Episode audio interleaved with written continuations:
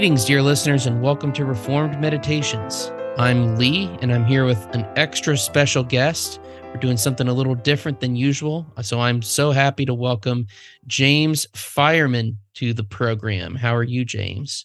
I'm great. Thank you for having me, Lee.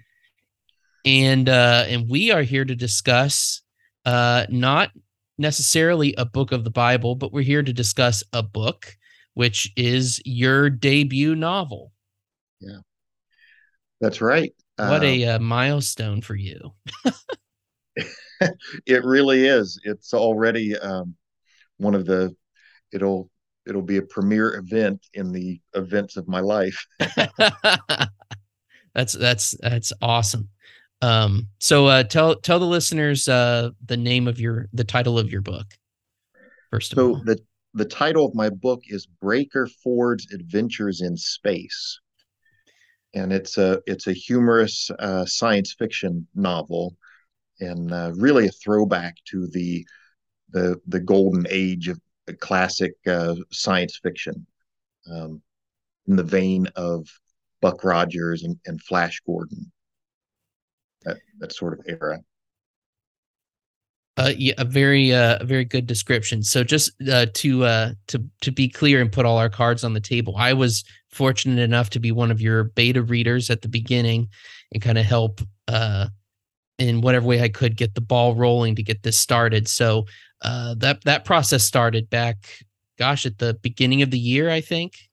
Yeah, yeah, def- I well, I think it might have started.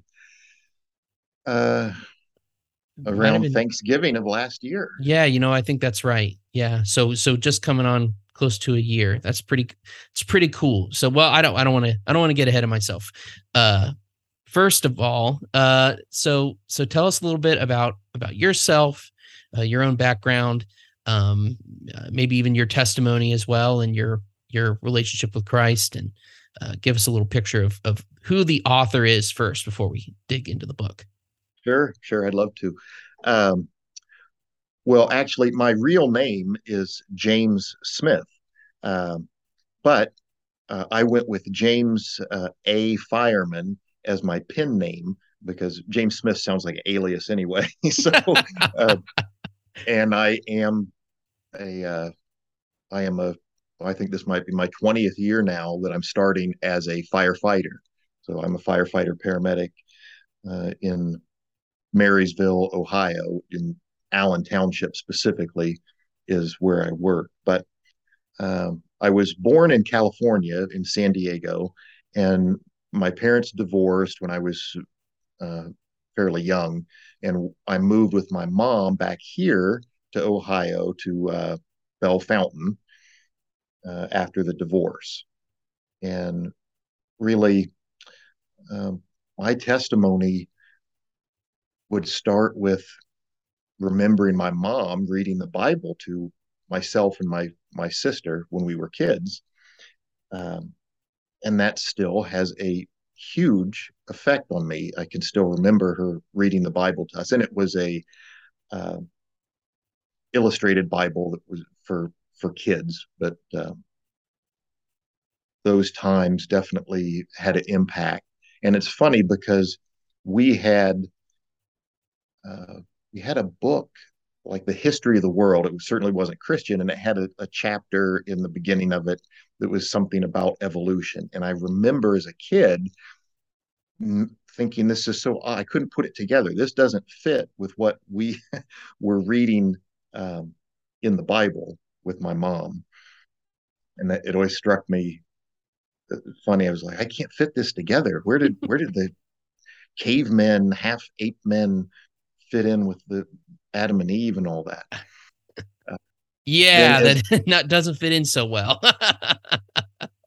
no, and and, it, and it's funny we had that book in our house, um, but you know that's the world we live in. Is that there's just so many influences floating out there. People grow up, even if they grow up in a Christian influenced house, uh, it could be a little bit of a mixed bag for them because there's just so many things that you pick up from influences around you even even having a, a, book around the house on the, the history of the world that starts mm-hmm. out with evolution Well, and and and then you think about you know kids that are growing up today too. There, I think there's even more influences, or at least more ways to be influenced now than than there were even even when I was a kid. Oh, absolutely. So yeah, um, I grew up in the '70s, and uh, I was a I was a kid in the '70s. I was a teenager in the '80s, and I was a young adult in the '90s. and in in the '70s, I can still remember, of course, uh, there was no internet. If you wanted to learn something quickly or briefly about a subject, you hopefully had access to an Encyclopedia Britannica. uh, and back then, there were still guys going door to door selling those. And I remember wow. watching the commercials on TV, and it would be like, hey, get our 27 volume of the Encyclopedia Britannica, and you'll have the whole world at your fingertips. as long as you had an entire wall to put a shelf up to store it on. Right. Yes. So yeah, um, yeah, far different. Uh, we are living in science fiction right now. oh yeah. Oh for sure. Yeah. Well, actually, so speaking of science fiction, I'm I'm curious. So so you, you grew up reading the Bible. Uh, so uh, so you had a, a faith background, but what what was it that got you um, what got you interested in sci-fi, fantasy, comics? What was there a particular work that kind of got that hook in you as well and began influencing you when it came to fiction? Well, I think uh, a big portion of that is just simply the way God built me. That I just have a, I've always had uh, a nonstop, just a locomotive uh, imagination. So as a kid, I gravitated, I didn't gravitate towards sports. I gravitated towards things of the imagination. And I was a reader from a very early age and was um, uh, somehow just always very adept at reading. My teachers were always that's that's the one thing I excelled at. Everything else in school, uh, I did not excel at. It was the exact opposite. Uh, but reading, I was always I was a, advanced in that, and uh,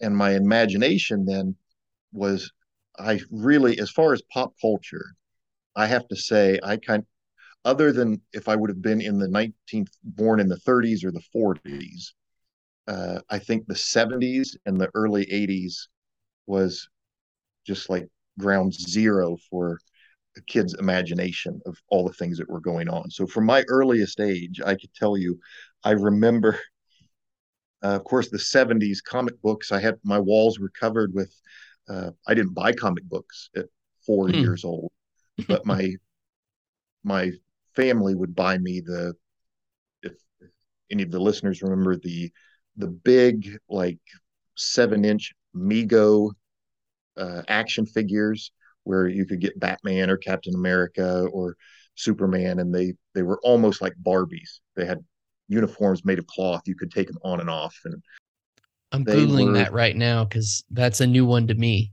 oh, oh.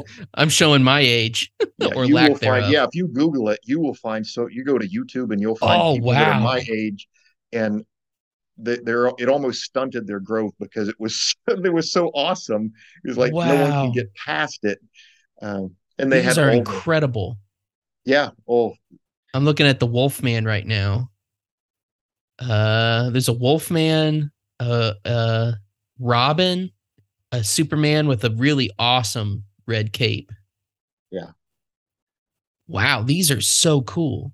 Yeah, they had all the the DC Batman, Joker, Penguin, Robin, uh, Superman, and and the Mego Corporation uh, somehow worked this magic trick where they had DC and Marvel. So you had hmm. Spider Man and and uh, the Hulk and Captain America and the Thing and the Fantastic Four. You had all these uh, figures all from the same company, and they were just magnificent. I just found a Mego Black Adam, which is uh, very timely right now. Oh wow! With the Black Adam movie that just came out. Yeah, yeah, that's right. Oh, super so, cool. That'll go in the show notes. so, um, from a very early age, the superheroes in the early 70s, even prior to the uh, the Hulk TV show in the late 70s and the Wonder Woman. In the early 70s, there was kind of a renaissance of superhero. There was just like a flood of superhero toys and things. My walls were covered with pictures uh, of superheroes. And at that time, the apes from the Planet of the Apes movies, the original Planet of the Apes movies, the good one. There was not the not the reboot from what the 2010s. Um, yeah, you're talking the Charlton Heston one. The Charlton Heston. Oh man, right? that's so good. And that that series uh, of movies, and then there was even a, a short term TV series, which as hmm. and I I saw those apes as a little four year old, and I didn't even know what it was about. It was just talking apes on horses chasing humans, and it was like that is I have just found my home. so things like that that just captured my imagination. So um, I don't know if if you're old enough to really remember how popular the Six Million Dollar Man was. So oh yeah, yeah, in the mid to late '70s, you had uh, Steve Austin, a man barely alive, the astronaut that crashed back to Earth, and the government rebuilt him with bionic parts, and then he became like a secret CIA guy that went around and used his powers to to uh, fight. Pl- played by famous fellow Lee Lee Majors. Yes, Lee Majors. so, you know, and that was back in the day in the seventies.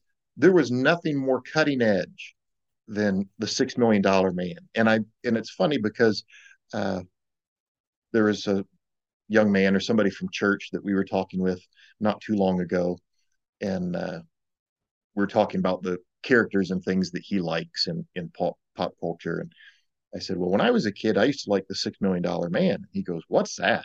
And I said, oh, it was this. it was this astronaut that crashed to Earth, and they they gave him new arms and bionic legs, and he could run as fast as a, a sports car, and he could lift a, a truck, and he had a bionic eye that could see for miles, and it was the coolest thing ever. And he goes, "Oh, well, that's just a cyborg."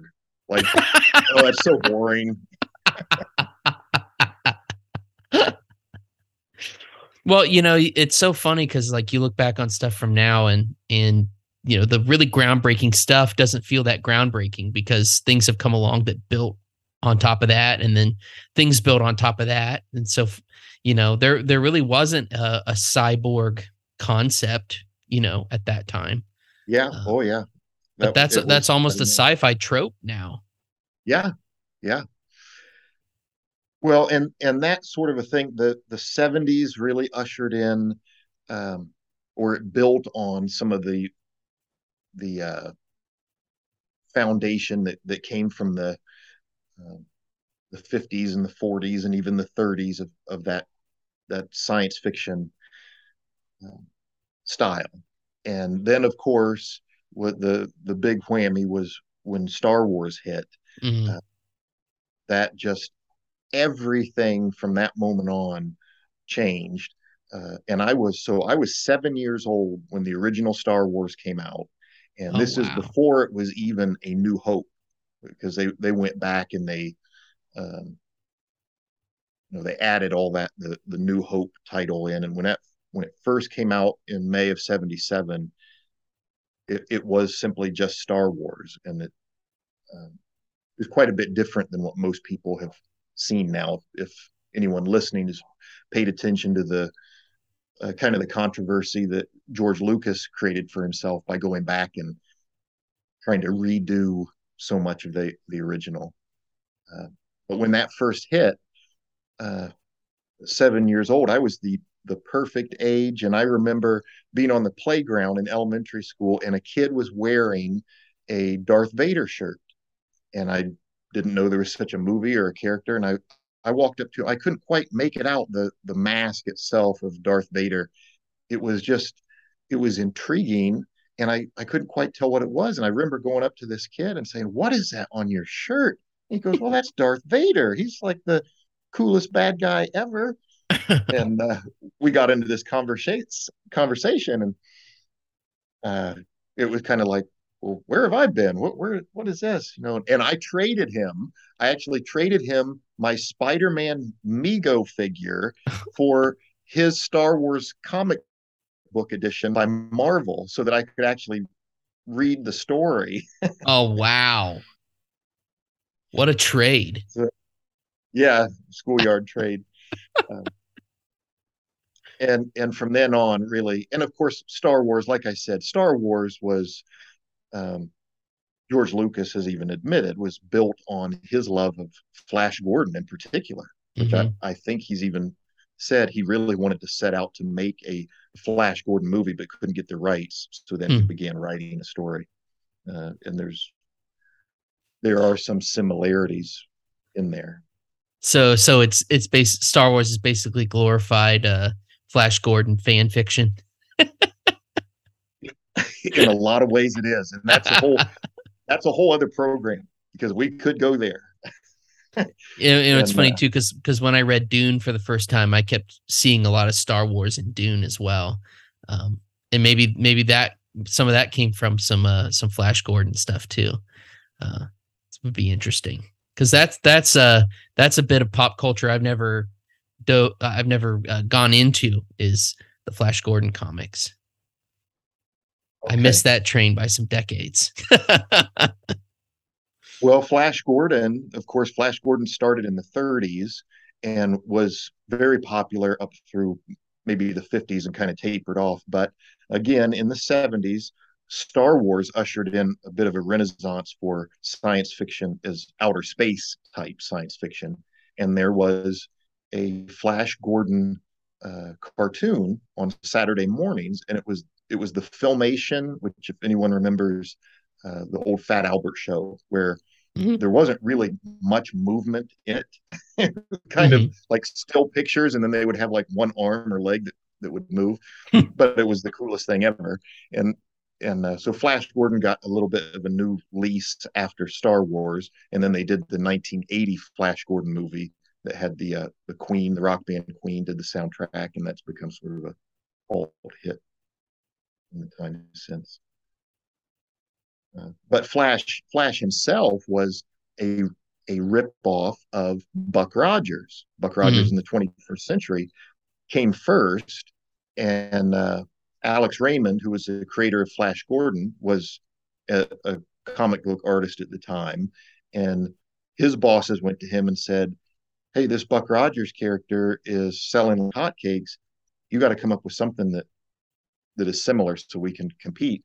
And Flash Gordon actually surpassed uh, Buck Rogers after that.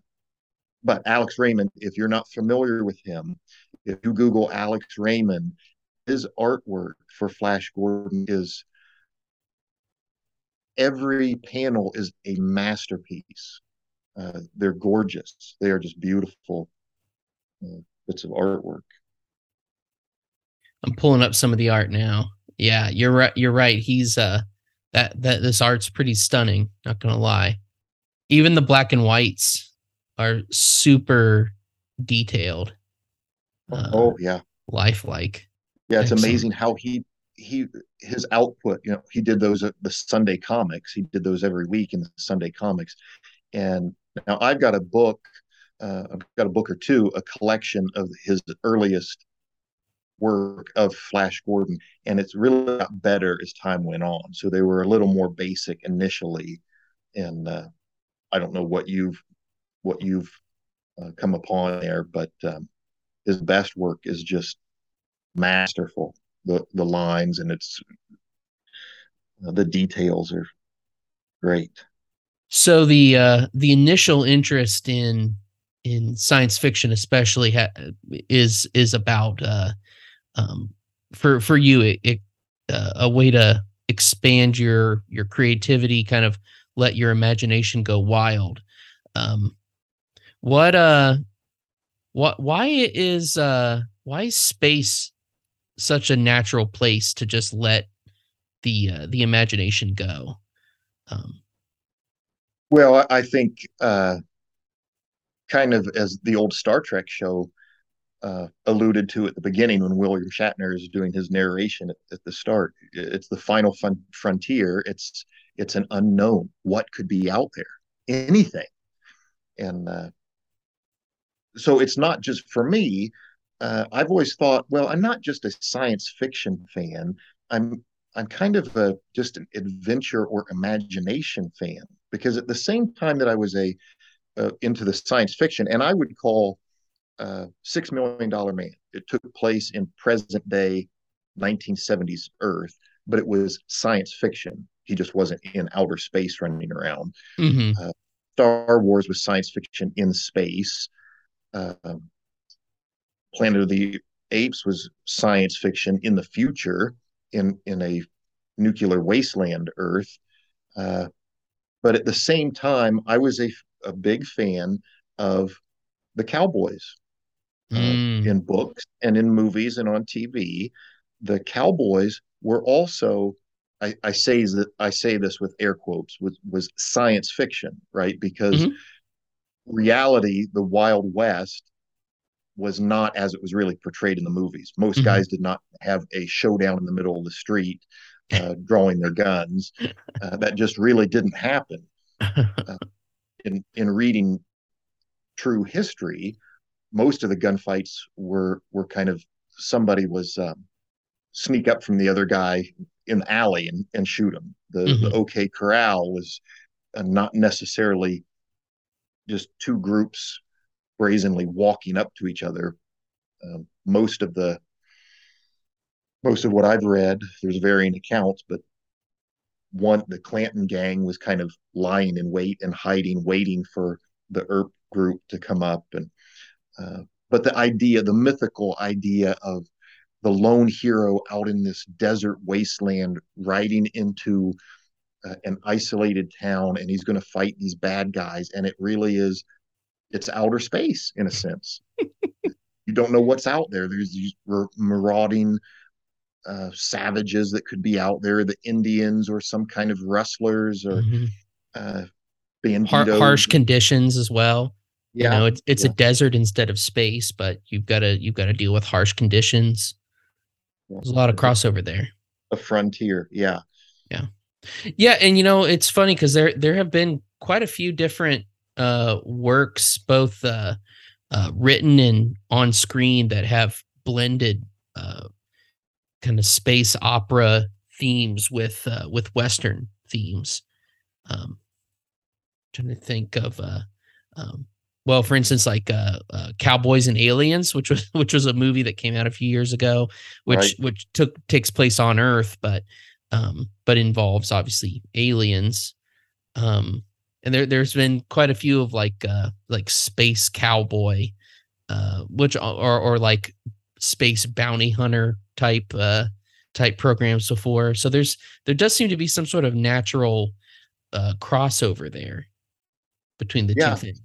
Really it's the the technology is really the only difference because you're in you're in foreign uh, hostile uh, endless possibility landscapes whether it's the universe or different planets or it's the the wild west frontier and you have these rugged individuals uh, trying to bring some sort of uh, peace or, or, structure to the chaos.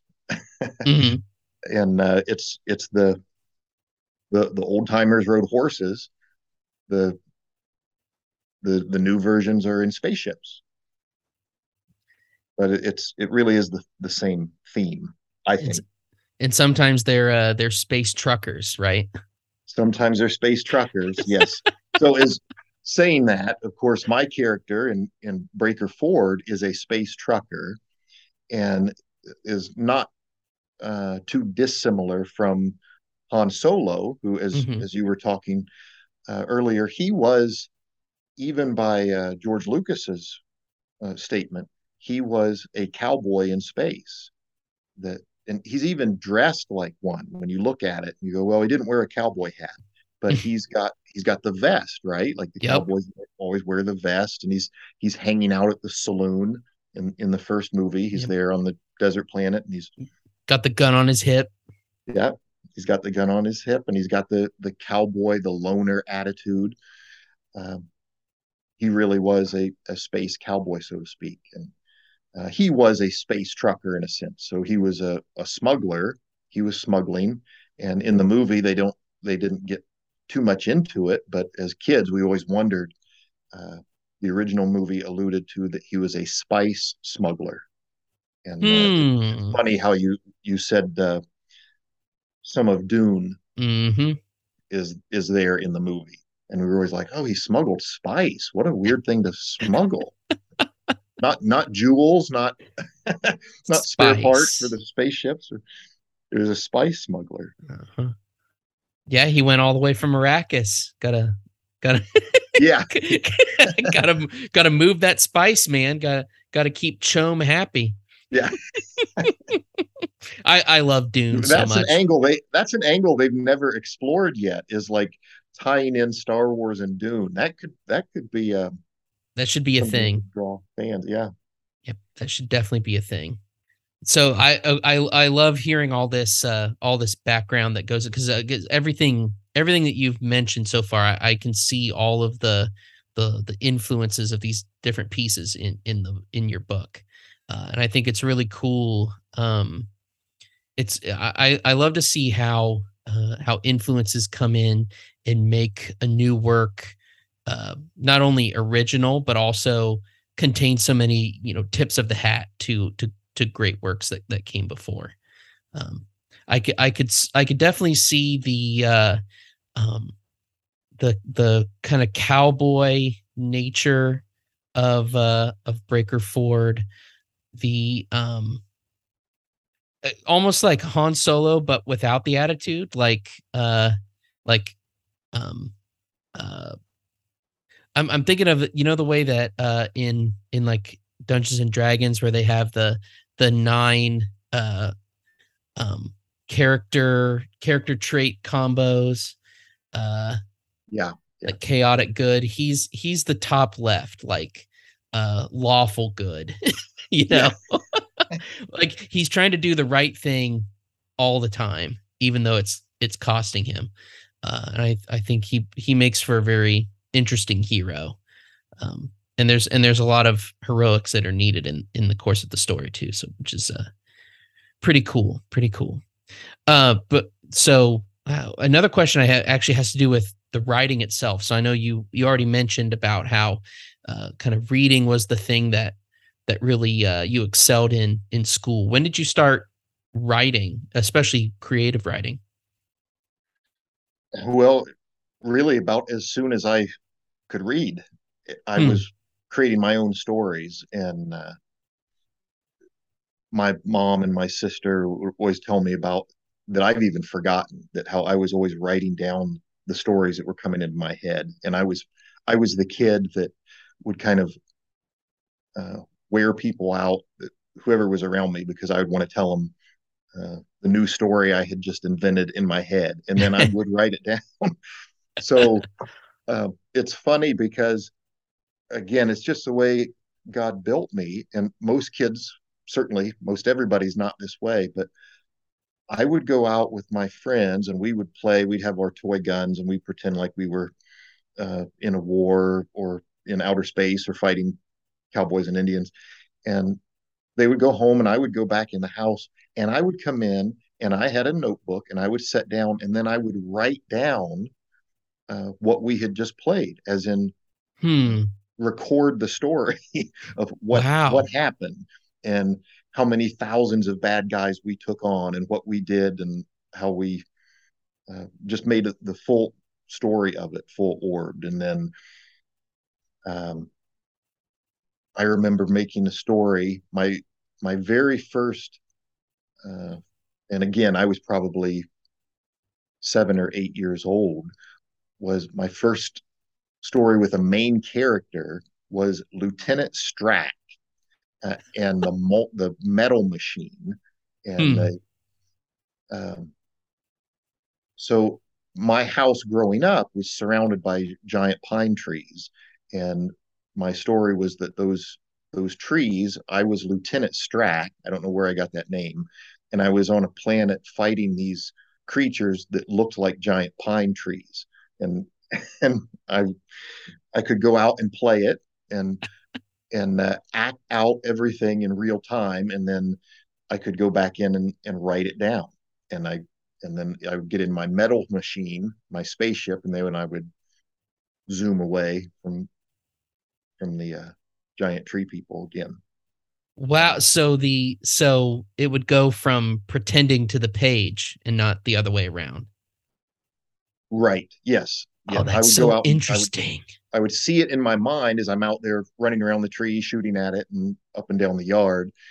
And then I would go in and and I'd say, okay, yeah, that that worked. This is this is my story.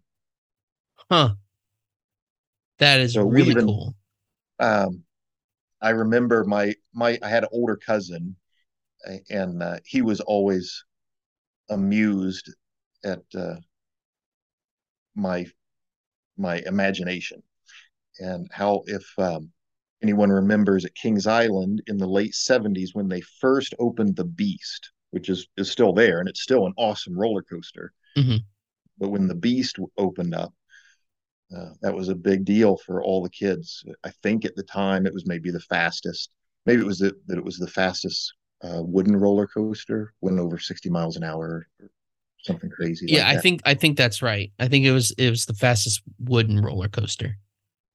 Um, and then they made a a Son of the Beast, if anyone remembers, that was actually a wooden roller coaster that had a loop in it. It actually went upside down, and I I never got to ride that, but that was like stunning that they could make one out of out of wood.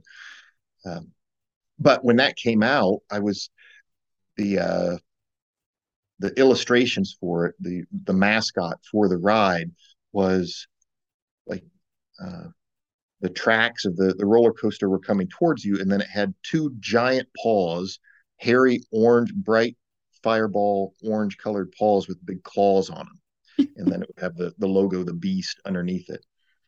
And and I I sat down and I wrote a story about the beast. And there's I had a group of people that ran into the beast, that it was the roller coaster, and somehow uh, the beast was connected to the roller coaster somehow. And my my cousin, I remember him coming up when I was writing it, and I had my little illustrations on the side of the different people and everything. And he's like shaking his head, going, "It's just a roller coaster. What are you doing?" and you're like, being cool. That's what I'm doing. well, this is what the cool a, kids do. What are you talking about? yeah. I was a proto nerd. I was a proto geek before geek before there was a geek chic sort of yeah. thing. Back before there were comic cons and all that. uh, yeah. I, I, I so one of my kind of one of my hobby horses when it comes to fiction, especially when it comes to uh, sci-fi and fantasy, uh, it comes from my Tolkien influence and mm-hmm. his his concept of subcreation. And I think your your experience here is such a great example of that because you're what you're doing, and I think this is this is absolutely part of of being an image bearer of God, right? Is is taking your experiences that are happening around you and and um and turning them into uh, a story, uh, kind of heightening them, making them, remixing them basically into uh, a tale to tell, right? Because we're we're uh, we're made to to tell and and hear stories, right? We're we're story creatures, and I think it's so fast. The even the story about the uh, the roller coaster and turning that into um, an adventure story is such a uh, such a cool example of that sub creation thing where we we're taking the world that God's placed us in, taking elements and turning them into our creating them, sub creating them into our own our own stories to tell. I think that's so fascinating and uh, more proof that Tolkien was onto something with, with that concept. oh, I absolutely agree. Yeah and of course jesus was well known as he was a master storyteller as far as mm-hmm. his parables and and how he he made uh, such great eternal truths uh, palpable and understandable in a lot of ways um, through stories yeah we're uh, uh so i think i think mercifully, I think that's why there's so much, especially of the of the Old Testament, that is is told in a narrative. Because uh, I think we're I think we're we're better at understanding and taking in narratives than than other other genres. You know, right? Like it's I think that's why there's so much narrative in Scripture. That's just a theory, but no, I I buy it. I I think so. But I now I will say is I love my uh, my childhood as far as uh, the imagination and the things that were that were uh, a lot of fun. But there was a really a, a dark side to it in the sense that so childhood for myself was was rough in the sense that my my family split and we were we were a broken family it was a broken home and i think uh, one element of my uh, extensive imagination life was in trying to escape from what was a difficult reality. So I never had a dad around where where I grew up in a more rural area. Uh, families were just more intact. I didn't know anyone uh, up until junior high or high school I didn't know anyone from my school that that was not part of an intact family, even if it was a step family. Hmm. I, I didn't I didn't know anybody that was just you know, it would have been easier for me if my father had somehow passed away in an accident or uh, in a war or something than mm-hmm. to and say, well, where's your dad? When back then schools had uh, you would have like a family, you could have a, a father son day or a days like that, mother daughter's mm-hmm. day, and you don't have a dad. And it was, oh, where's your dad? Well, uh, I don't know. He, he just, they, my parents split up and he's just gone. Like, and some people that their families are split, it's a divided family, and uh, both parents are still involved. But in in my case, uh, my dad was he remained in California, and we're here on out in Ohio, yeah. and there was really no interaction whatsoever.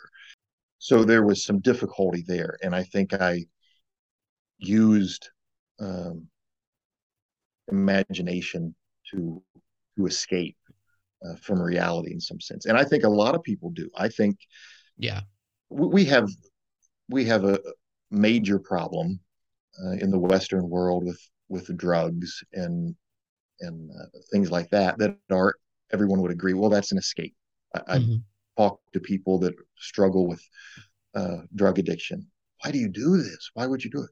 Because it's just a way I, I can just escape the the horror of my life uh, for a while, which it only makes worse. But uh, I think many people do that even in more socially acceptable ways, if it is escaping into. Oh, back in the '80s, the Dungeons and Dragons. That was mm-hmm. kind of a there was kind of a a, a scare about that, a crisis of mm-hmm.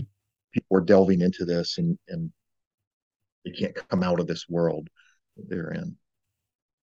Uh, and I, I think for me, uh, you know, there's no there's no ultimate uh, salvation. There's no real life in that, even if you're going down a colorful road of imagination and adventure and, and all these stories uh, there is no life outside of Jesus. So until uh, I was born again and until uh, God adopted me into His kingdom, uh, it really was it was a dead end. My life really came alive as much as I can sit here and uh, reminisce about the cool TV shows and comic books and things. Uh, it was really a, a dead world Mm-hmm. I, I really was, as we all know, pre Christ, we are dead. My life was, yeah, it was a zero. yeah, dead in trespasses and sins, right? Just like Ephesians 2 says. Yeah. Yeah. And, you know, g- going back to what we were saying about, about story, I, I think, um, one of the, one of the miraculous things about uh, about salvation and, and, and like you said, being being adopted into the family of God. It not only uh, you know obviously your your sins are forgiven, uh, you are you're no longer dead, you're regenerated, you have new life in Christ, but you're you're now placed in a story as well. You know, so you're you're joining an ongoing narrative of the kingdom of God too, uh, and and this escape thing that that people people are seeking right? And and they're seeking it in in lots of destructive ways like you already said. Um you get to be part of a new story uh when you've been rescued by christ. Um and i, I think that is uh um that's that's something that um i've i've thought a lot about and it's not necessarily something we it's not a, a, a part of the gospel that we emphasize but um even just to tell the gospel you have to tell a story too you know?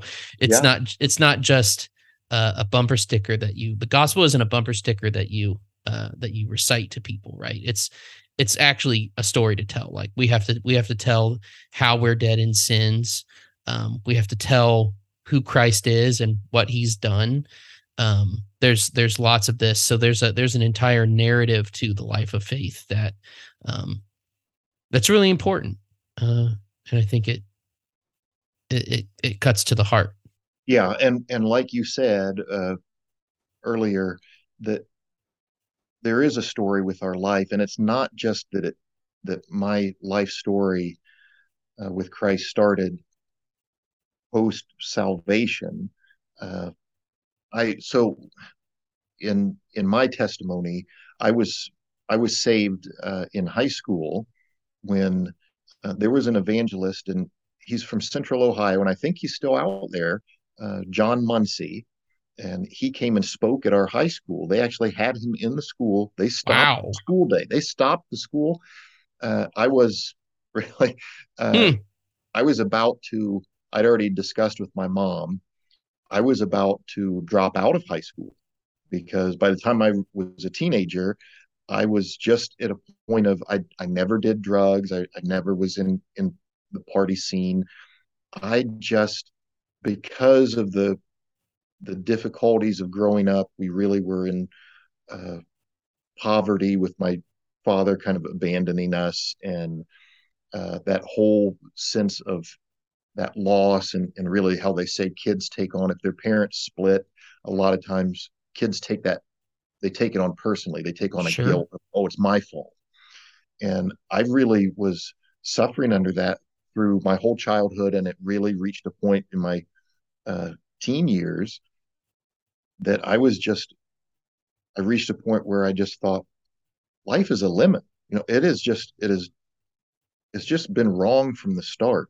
Life is terrible, and uh, I just wanted to escape life. Now I never did get to a point where I was suicidal, but mm-hmm.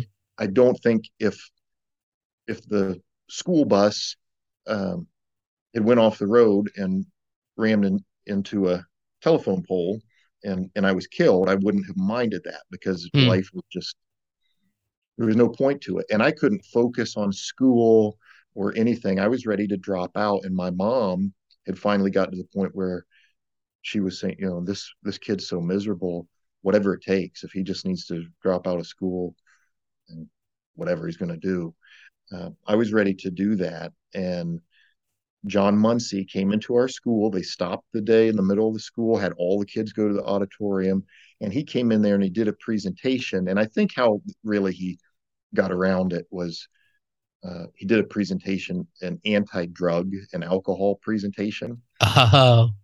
And in the midst of that, then uh, really his what he was going for was the gospel. He was like, I, you know, I think at the end of the day, the answer to, every, you know, you want to avoid drugs and alcohol and all this. The answer to everyone's problem is Jesus Christ. And he said a little bit more than that. Uh, but he said, really, if you want to hear more, uh, we can't really talk about it here, but you can come to a, a meeting that I'm having this evening and uh, I never went back to class the rest of the day. Other kids uh, hung around him and were talking with him, and I just sat off in the corner just listening. I just just had to hear it. And we had gone to, as I said, I grew up, my mom read us the Bible. We went to a church, but I will just say that church was very stale. it was just hmm. very, um, just a lot of tradition, show up and, and look nice. And the, the, there wasn't really much life there at all. And the I, social club kind of thing. Very much. And, and by the time I was a teenager, uh, they, they didn't give me I got nothing from them as a reason to like, why should I not think that life is a limit? Why you haven't yeah. shown me anything? Just just going to church and being moral, which they taught they taught lots of morals, so to the Pharisees. Whatever that means. yeah. But there was there was no life to it. And I stopped going to church. It, uh, by the time I reached my teenage years, I told my mom, I said, I'm, I'm not going and wasting my time there. Mm. Uh, so I stayed home on Sundays and watched wrestling. and, uh, well, and again, that was in the heyday. That was back in that was uh, yeah the Hulk Hogan and Andre the Giant, the early days, and and uh, uh, so uh-huh. I. But what I heard from John Muncie was different. It wasn't he wasn't just talking about morals and and looking good and and doing some kind of a ritual, as in warming a pew every Sunday and being a nice, tidy person. Um, this was different. It was about Jesus. And I came home and I told my mom, I said, Hey, this guy came to school today and he said he was going to do this presentation. I think I might go see him. And hmm. of course, she knew I, I didn't have anything to do with going to church. Um, and she thought that was interesting. But at the time, I was my other outlet was working out. So I was really into the weights mm-hmm. and I was pretty OCD about it. Is I, I had my regimen every night and exactly what I was going to do. And you don't interrupt me when I'm doing it. And this is this is my thing. So I started working out and my mom comes in later that evening and she says, Hey, I thought you were going to go see that guy tonight and it's going to start here any minute. And, you know, I'm kind of looking at her like, Obviously, I'm not because I'm still doing my workout and I'm serving this idol. I'm certainly not going anywhere mm. else. mm. um, she leaves and she's like, okay. And really, I, I believe it was the prompting of God because there was nothing in me to to do this. I stopped in the middle of my routine, which Whoa. is absolutely unheard of. You know, if I, if I do one arm, I have to do the other. and if I do that, then I've got to do the other exercise and, and then I have to finish. I stopped in the middle of it and I just, I was just compelled. Like, I just got to go. I just got to go see this guy. And I, I put my weights down and I went there.